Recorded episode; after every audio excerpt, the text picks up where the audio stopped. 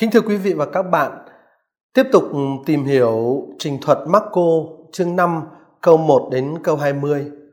Ở trong bài này, chúng ta sẽ phân tích các câu 13b và 14 của trình thuật. Các câu này kể lại sự kiện các tinh thần ô uế phải ờ, xuất ra khỏi người đàn ông Gerasa và cái hậu quả của cái sự kiện các tinh thần ô uế xuất ra khỏi người đàn ông này.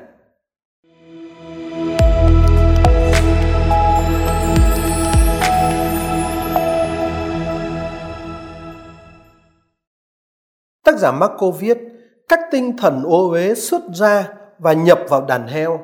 Cả đàn heo lao từ trên sườn núi xuống biển, khoảng hai ngàn con và chết ngộp trong biển. Những người chăn heo bỏ chạy và loan tin trong thành và trong các đồng ruộng. Và người ta đến xem việc gì đã xảy ra. Kính thưa quý vị và các bạn, ở câu 8 Chúa Giêsu đã ra lệnh cho các tinh thần ô uế phải ra khỏi người đàn ông Gerasa. Người nói, hỡi tinh thần ô uế kia, hãy xuất khỏi người này. Đó là ở câu 8. Thế bây giờ, mệnh lệnh đó được thực hiện. Và Thánh Marco kể xuất ra các tinh thần ô uế nhập vào những con heo. Rồi tác giả Marco kể tiếp, cả đàn heo lao từ trên sườn núi xuống biển khoảng hai ngàn con và chết ngộp trong biển. Cái cách mà tác giả Marco mô tả cái sự kiện đàn heo lao xuống biển và chết ngộp ở trong biển là rất đáng chú ý. Có bốn yếu tố đặc biệt ở đây. Thứ nhất, cả đàn. Yếu tố thứ hai, xuống biển. Yếu tố thứ ba, khoảng hai ngàn con. Và yếu tố thứ tư, chết ngộp trong biển. Ở trong bản văn Hy Lạp tác giả viết Eisten Thalasan xuống biển. Cái cách viết này gợi ý cho chúng ta những gì sẽ được Chúa Giêsu nói ở Marco chương 11 câu 23. Ở đó Chúa Giêsu nói: Thầy bảo thật anh em, nếu có ai nói với núi này rời chỗ đi, nhào xuống biển mà trong lòng chẳng nghi nan, nhưng tin rằng điều mình nói sẽ xảy ra thì sẽ được như ý. Ở Marco chương 11 câu 23 này, Chúa Giêsu cũng dùng kiểu nói nhào xuống biển ấy Sten Thalasan. Ở trong cả hai trường hợp, ở Marco chương 11 câu 23 đó, cũng như ở Marco chương 5 câu 13 mà chúng ta đang phân tích, tác giả Marco đều dùng cái cách nói ấy Sten Thalasan này để mô tả theo nghĩa bóng cái ảnh hưởng to lớn của sự kiện người ta cắt đứt triệt để khỏi một hệ thống áp bức. Cái hình ảnh nhào xuống biển này là một hình ảnh để trình bày theo nghĩa bóng cái thực tại đó. Thế người đàn ông ở Gerasa đã từ bỏ bạo lực. Vâng, nhưng mà điều đó không có nghĩa là anh ta chấp nhận quay trở lại khuất phục cái hệ thống áp bức anh ta. Anh ta bỏ bạo lực nhưng mà không khuất phục hệ thống áp bức. Và khi xảy ra chuyện như vậy bỏ bạo lực mà không không không không khuất phục hệ thống áp bức thì anh ta làm cho quyền lực kinh tế của những kẻ bị áp bức à, xin lỗi quyền lực kinh tế của những kẻ áp bức đó bị giảm xuống và đi đến chỗ bị hủy hoại. Và tác giả trình bày cái thực tại đó qua hình ảnh cả đàn heo lao xuống biển và chết ngộp ở trong đó. Thế chúng ta thấy ở phần ờ, ờ, đầu của bài tin mừng này chúng ta thấy người đàn ông Gerasa này còn bị tinh thần bạo lực khống chế và điều khiển qua việc anh ta sống trong mồ mả. Anh ta vùng lên bẻ gãy uh, gông cùm xiềng xích rồi anh ta lang thang ở trên các sườn núi chu chéo và nhất là anh ta thực hiện bạo lực để hủy hoại chính mình nữa anh ta lấy đá rạch mình khi mà anh ta còn bị tinh thần bạo lực khống chế và điều khiển, và rồi chính anh ta cũng tin vào những giá trị ừ, của cái hệ thống đang áp bức và kiềm tỏa anh ta đó, giá trị căn bản là dùng bạo lực để đối đầu nhau. Khi mà anh ta còn ở trong cái cái tình thế như vậy thì cái hệ thống áp bức vẫn tiếp tục phát triển. Qua cái hình ảnh là đàn heo vẫn bình thản được chăn thả trên sườn núi à, khi mà người đàn ông vẫn còn sử dụng bạo lực à, vẫn anh ta bị áp bức anh ta là nạn nhân của bạo lực nhưng mà chính anh ta lại cũng sử dụng bạo lực thì khi ấy cái hệ thống ấy vẫn tiếp tục phát triển. Và nếu không muốn nói là phát triển một cách bình thản à, đàn heo nó thản nhiên ăn được chăn thả ở trên sườn núi. Bởi vì đối với người nô lệ không có một chọn lựa nào khác ngoài cái chết qua hình ảnh anh ta ở trong mồ, chu chéo, tự hủy hoại bản thân mình bằng cách lấy đá rạch vào mình và khi ấy thì chính anh ta hủy hoại mình, hệ thống áp bức vẫn còn nguyên và vẫn phát triển đó là ở phần đầu của bài tin mừng như chúng ta đã thấy nhưng mà một khi một khi những người nô lệ chấp nhận sự thay thế của tự do và sự sống mà Chúa Giêsu đề nghị với họ. Khi họ chấp nhận từ bỏ cái tinh thần bạo lực vốn là tinh thần nhơ uế đang chi phối xã hội và chi phối chính họ, khi họ chấp nhận cái sự tự do và sự sống mới mẻ mà Chúa Giêsu đề nghị, thì xã hội áp bức, mất đi cái cơ sở của mình, mất đi cái đối tượng của sự thống trị và cái xã hội áp bức đấy phải biến mất bởi vì khi không thể khai khuất phục và khai thác, thì quyền lực của sự giàu có sẽ phải chấm dứt và đó chính là điều xảy ra với cái đàn heo là biểu tượng của, là biểu tượng của sự thịnh vượng rất là nhờ uế dựa vào sự che chở của thần linh đang ăn ở trên sườn núi. Tác giả Marco ở đây mô tả cái sự hủy hoại ờ, của sự giàu có, của quyền lực kinh tế và và và và xã hội dựa trên bạo lực ô uế đó, tác giả mô tả sự hủy hoại ấy với ba yếu tố. Thứ nhất, ông nói đó là một sự hủy hoại toàn diện cả đàn heo, chứ không phải chỉ là một vài con heo hay một nửa đàn. Cả đàn heo tức là toàn diện. Cái ờ, đặc tính thứ hai của sự hủy hoại được ờ, mô tả ở đây đó là đó là một sự hủy hoại rất to lớn, khoảng 2.000 con heo. Và đặc tính thứ ba, đó là sự hủy hoại không thể đảo ngược. Và qua hình ảnh chết ngộp trong biển. Toàn bộ đàn heo lao xuống biển và chết ngộp trong đó, chứ không phải chỉ là một phần của đàn heo. Và như chúng ta vừa nói, tác giả viết rất rõ cả đàn. À, tính cách toàn diện của sự hủy hoại.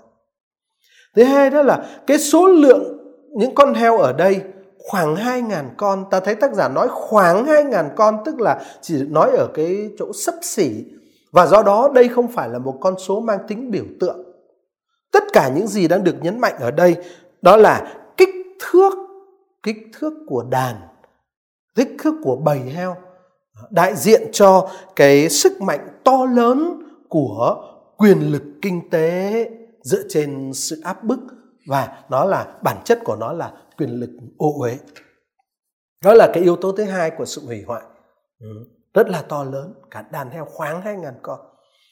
Rồi yếu tố thứ ba, yếu tố thứ ba, đó là chết ngộp trong biển, cho thấy cái sự không thể đảo ngược của sự hủy hoại.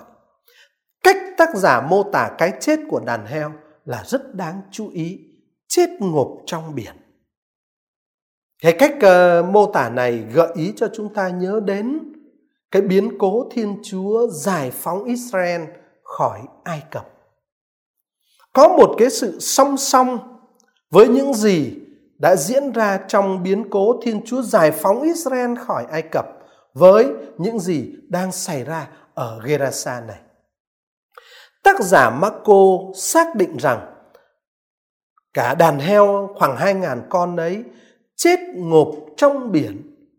Và cái chi tiết chết ngộp trong biển này ám chỉ đến quân đội của Pharaoh, những kẻ áp bức Israel bị chết đuối ở trong biển đỏ, sách xuất hành chương 14 câu 27. À, như vậy, hình ảnh của cuộc xuất hành đã trở lại. Đánh đồng sự nô lệ của các dân ngoại ở Gerasa với sự nô lệ của dân được tuyển chọn ở Ai Cập xưa. Và bằng cách này, tác giả Marco tái khẳng định cái giá trị phổ quát của sứ điệp của Chúa Giêsu. Cái ý nghĩa của cái chuyện chết ngục trong biển này à, cần phải được hiểu trong mối liên kết với cái ờ, trình thuật xuất hành quân đội của Pharaoh bị chết ngục trong biển khi Chúa cho ờ, nước quay trở lại vùi chúng trong biển. Như chúng ta thấy ở trong ờ, sách xuất hành.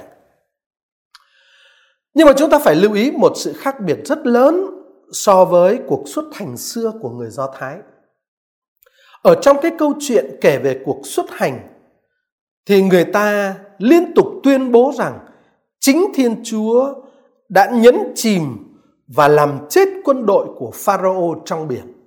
Chúng ta có thể thấy sự nhấn mạnh đó ở sách xuất hành chương 14 câu 27, ở chương 15 câu 1 câu 4. Chính Thiên Chúa. Ở trong trường hợp của người đàn ông ở Gerasa ở đây thì sự hủy diệt kẻ áp bức không được trình bày như là tác dụng của sự can thiệp của Thiên Chúa, sự can thiệp thần linh mà là những gì xảy ra khi những người bị áp bức chấp nhận thông điệp của Chúa Giêsu. Cái xã hội thay thế tức là nước Thiên Chúa như vậy không được xây dựng nếu không có sự hợp tác của con người. Và cái ý tưởng này là khác biệt so với cái ý tưởng được trình bày ở trong sách xuất hành khi nói đến sự chết ngộp của uh, của của lực lượng quân đội của Pharaoh. Tất nhiên, tất nhiên sự từ bỏ bạo lực nổi loạn của những người nô lệ và như chúng ta sẽ thấy ở dưới đây sự thăng tiến phẩm giá làm người của họ sẽ không có tác động xã hội ngay lập tức được.